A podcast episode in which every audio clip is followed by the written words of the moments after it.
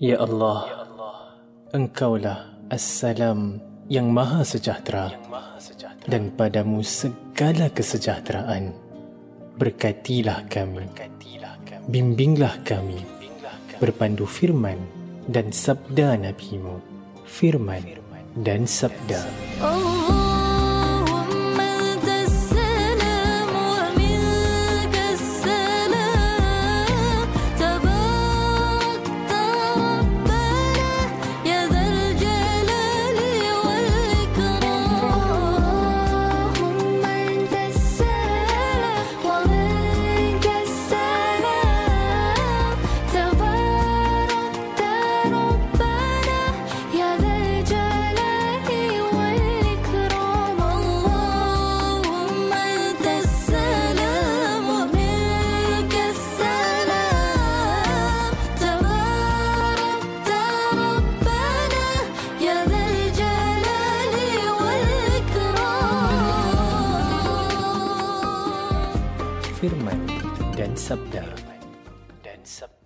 Bismillahirrahmanirrahim.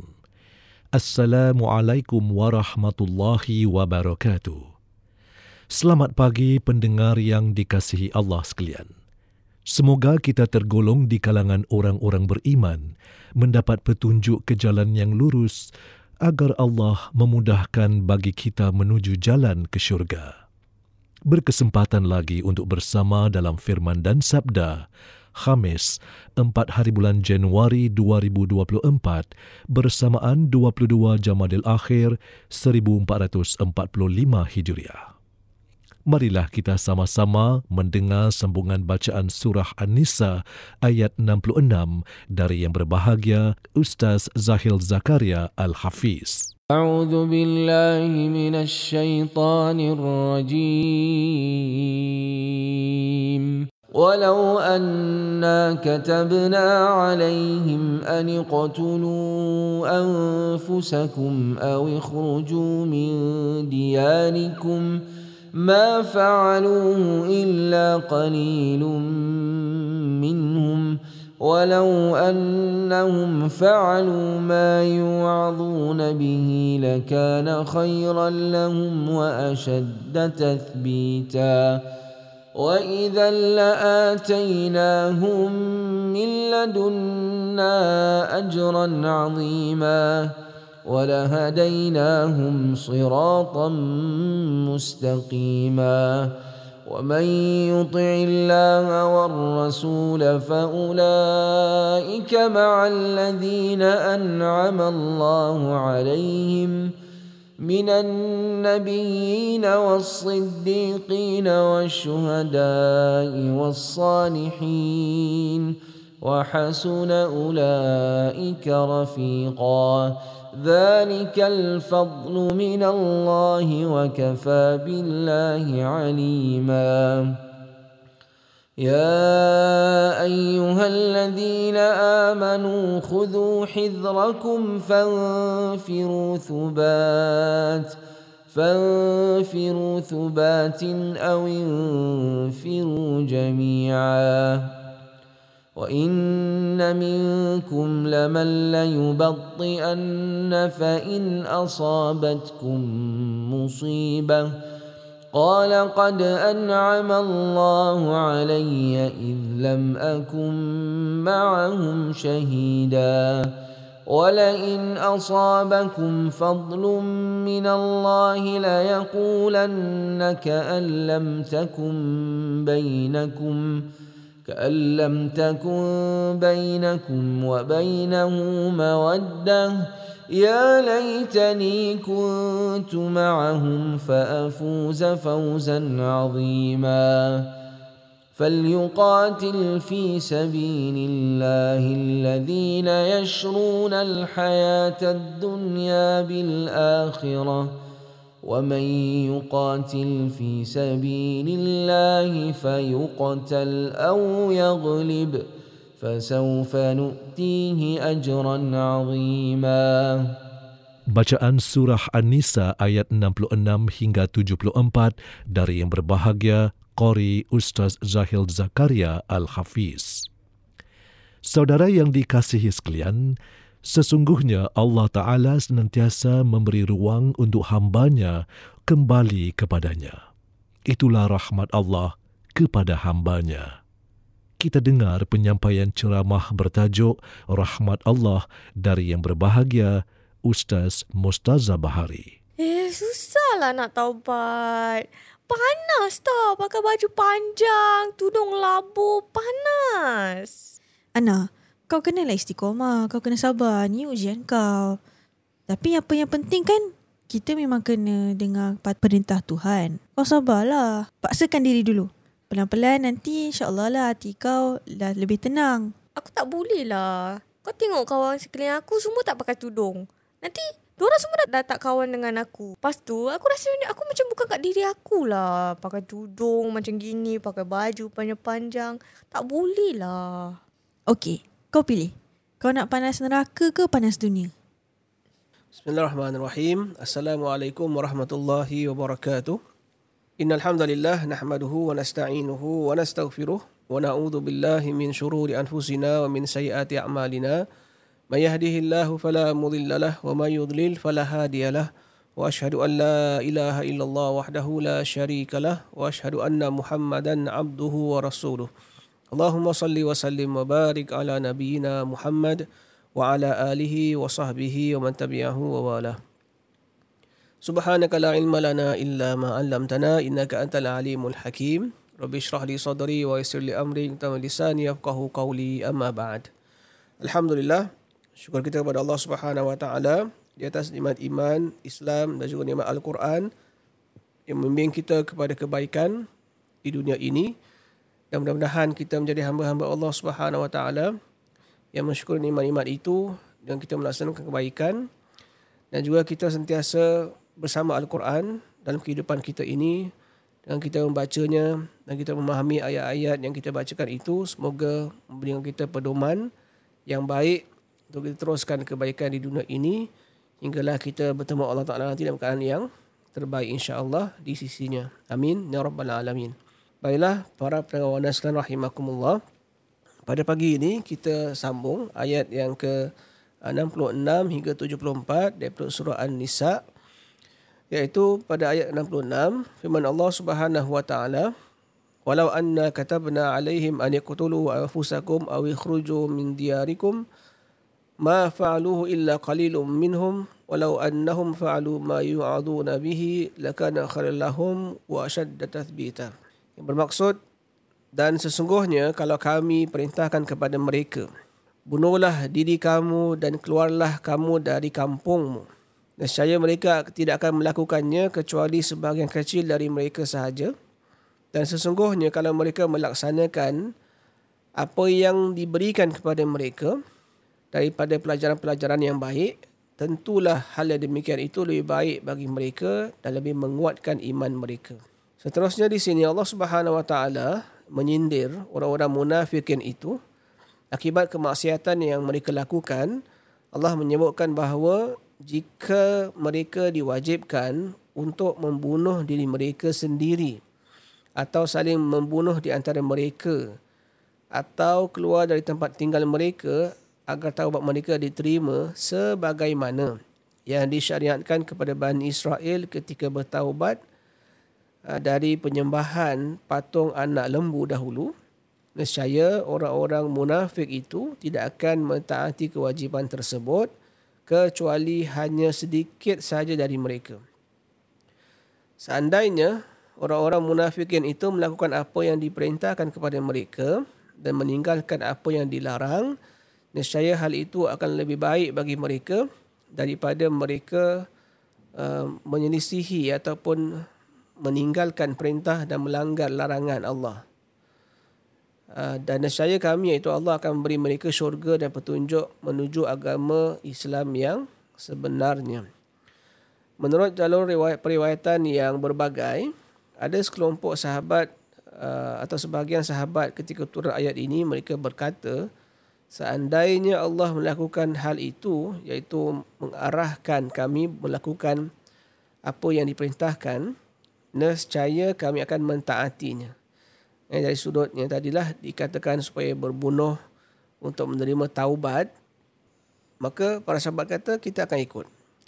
Namun segala puji bagi Allah yang tidak membebankan kami dengan perintah seperti itu.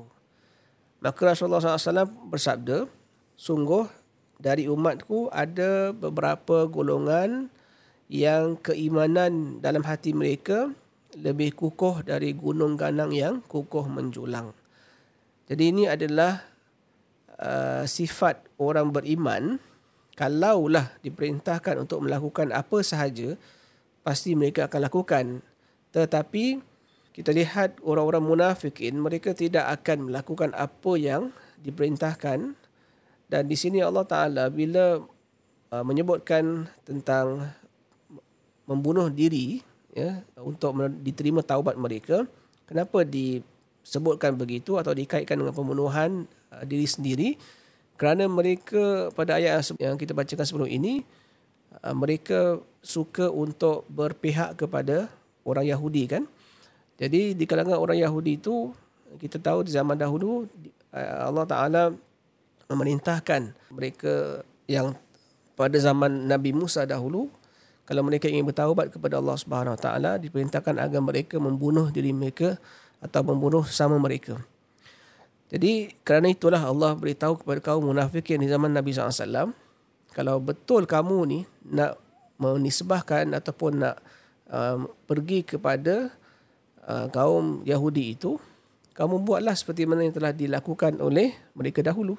Kalau nak bertaubat, kena saling berbunuhan ataupun kena bunuh diri. Uh, jadi Allah kata, kalau pun disuruh begitu, mereka tidak akan melakukannya. Kenapa? Sebab iman orang-orang munafik ni adalah tipis dan juga uh, mereka sebenarnya tidak uh, jujur dalam mengikuti perintah Nabi SAW yang disampaikan kepada mereka. Ya. Kemudian ayat berikutnya wa idza la'atainahum min ladunna ajran 'azima dan kalau demikian kalau mereka ikut perintah Allah dan meninggalkan apa yang dilarang pasti kami berikan kepada mereka pahala yang besar dari sisi kami. Ya, dan ayat berikutnya ayat ke-68 wala hadainahum siratan mustaqima. Dan pasti kami tunjukkan mereka jalan yang lurus. Ya, jadi kita lihat Allah Subhanahu Wa Taala masih lagi memberi ruang ya, kepada manusia yang ingkar untuk kembali kepada dia. Dan ini rahman Allah Taala dan sifat kasih sayang Allah Taala kepada hamba-hambanya. Orang yang melakukan banyak kesalahan dan banyak melakukan permusuhan pun terhadap agama Allah, tetap Allah berikan mereka ruang untuk kembali dan Allah akan berikan mereka pahala yang besar. Subhanallah.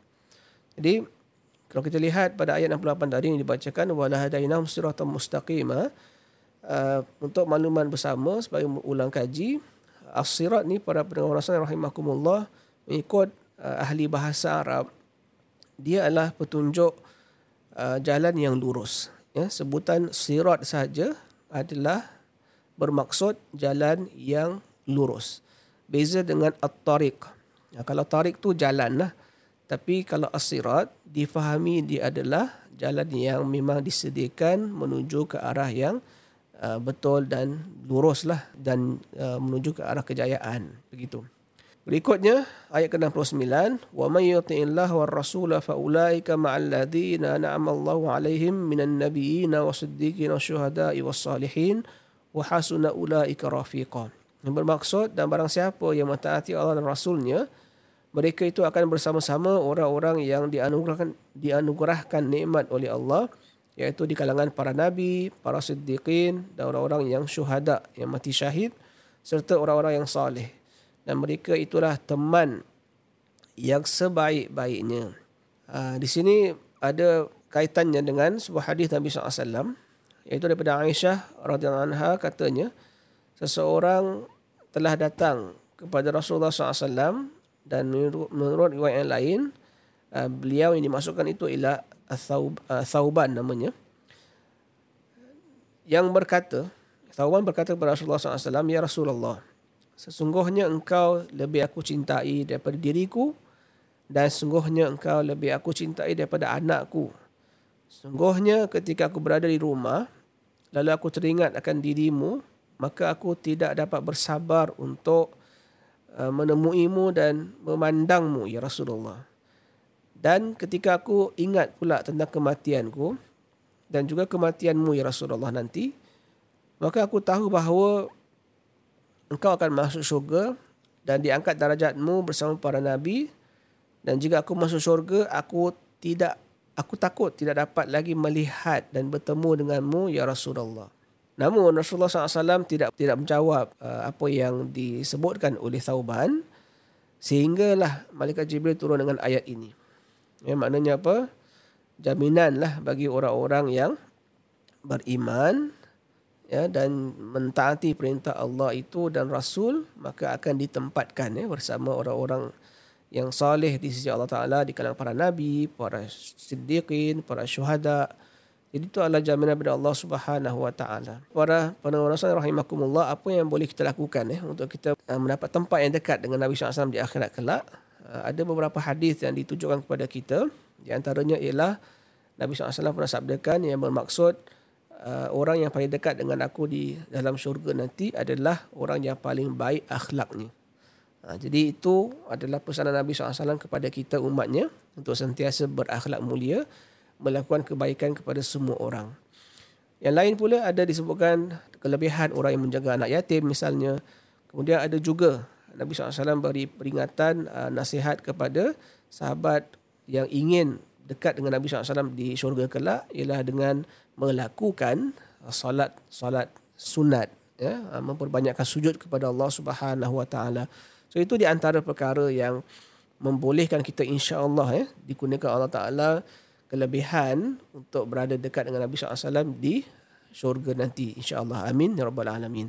Mudah-mudahan kita diberikanlah kelebihan itu dan mudah-mudahan Allah berikan kita juga kekuatan di dunia ini untuk melakukan kebaikan yang berterusan dan melakukan ketaatan lah seperti mana yang diperintahkan insya-Allah. Berikutnya ayat ke-70 Dalikal fadlu minallah wa kafa billahi alima. Yang demikian itu adalah kurnian daripada Allah dan Allah cukup dan maha mengetahui tentang, tentang segala perkara yang berlaku. Jadi kelebihan apa? Kelebihan diberikan kedudukan uh, bersama dengan para nabi, para syuhada, para siddiqin. Eh. Uh, itu adalah kelebihan yang memang kalau kita lihat tak ada siapa yang ingin uh, terpisah daripada para nabi dan rasul sebab mereka tu adalah orang-orang yang baik-baik belaka lah.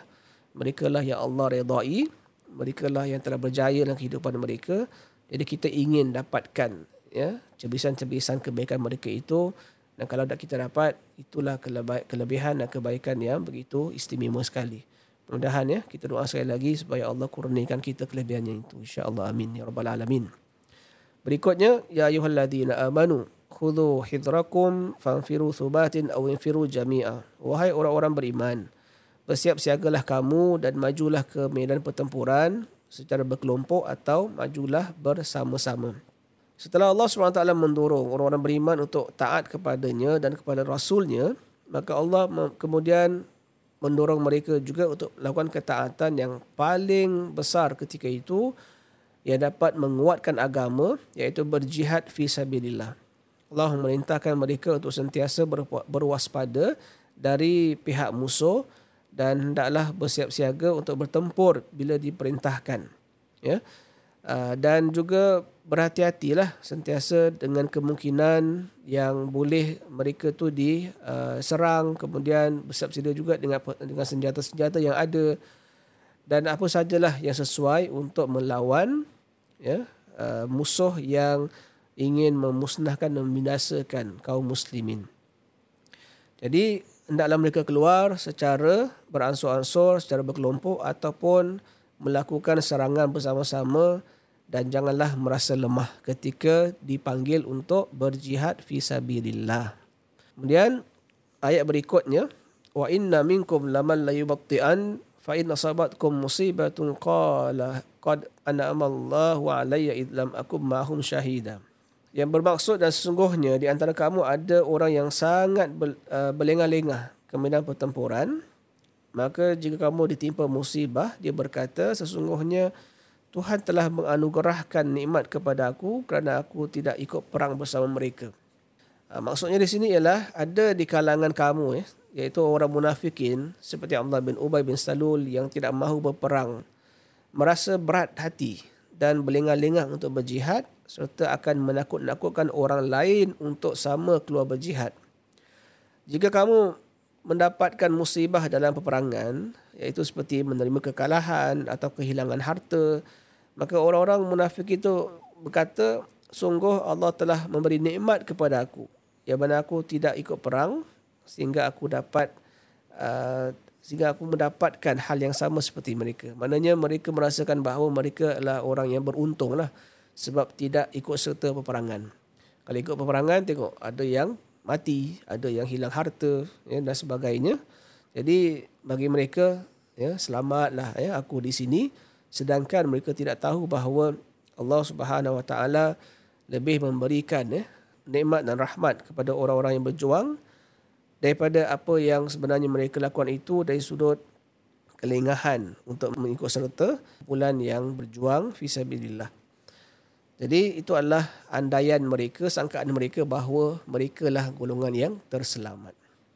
Kemudian ayat berikutnya wala in asabakum fadlun minallah la yaqulanna ka allam takun bainakum wa bainahu mawaddah ya laitani kuntu ma'hum fafuza fawzan azima. Bermaksud dan sungguh jika kamu beroleh kurniaan iaitu kemenangan pula dari Allah, tentu dia mengatakan seolah belum pernah ada hubungan kasih sayang antara kamu dengan dia, Alangkah baik kiranya saya bersama mereka, tentu saya mendapat kemenangan yang besar juga. Nah, di sinilah yang orang-orang munafik kata, kalaulah bila berlaku kemenangan pula bagi kaum muslimin, ah, Allah kata di sini la yakulanna ka'allam takum bainakum wa bainahum mawaddah. Mereka kata alangkah baik kalau kita ikut serta. Bila mereka cakap begini, seolah-olah mereka ni tak pernah duduk bersama orang muslim, tidak pernah ada kebaikan orang Islam ni ataupun para sahabat yang jujur ni dengan mereka-mereka itu. Eh, seperti mana mereka seolah merasakan bahawa tidak pernah Nabi dan para sahabat mengajak mereka untuk uh, bersama-sama berjuang fi sabilillah.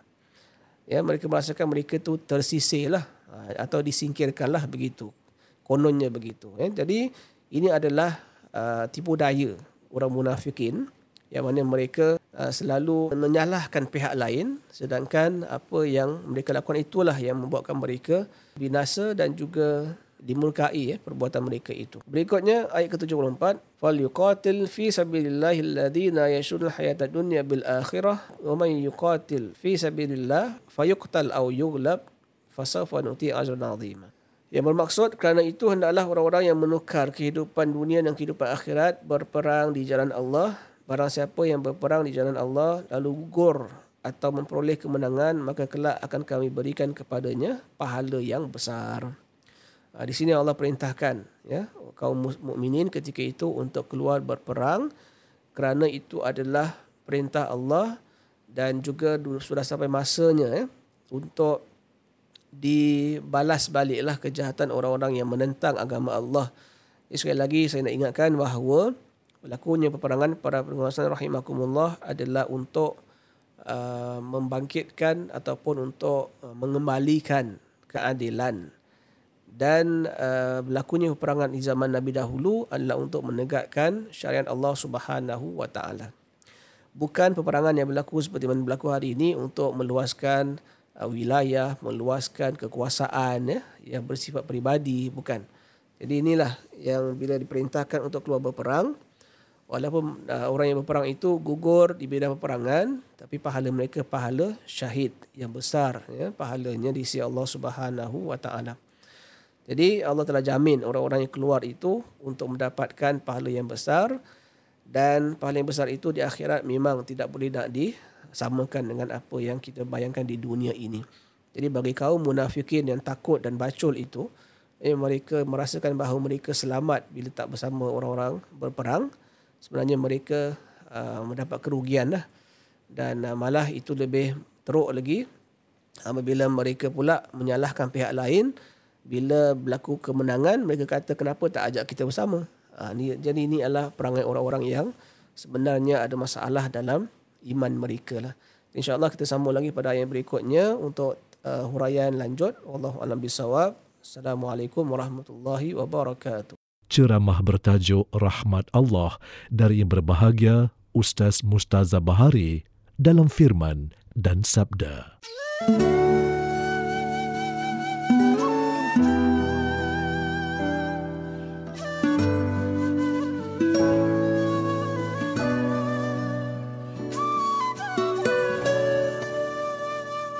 بسم الله الذي لا يضر مع اسمه شيء في الأرض ولا في السماء وهو سميع عليم.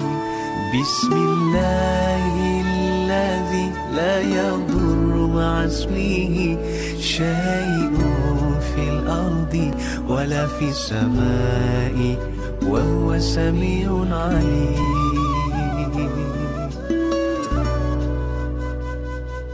بسم الله.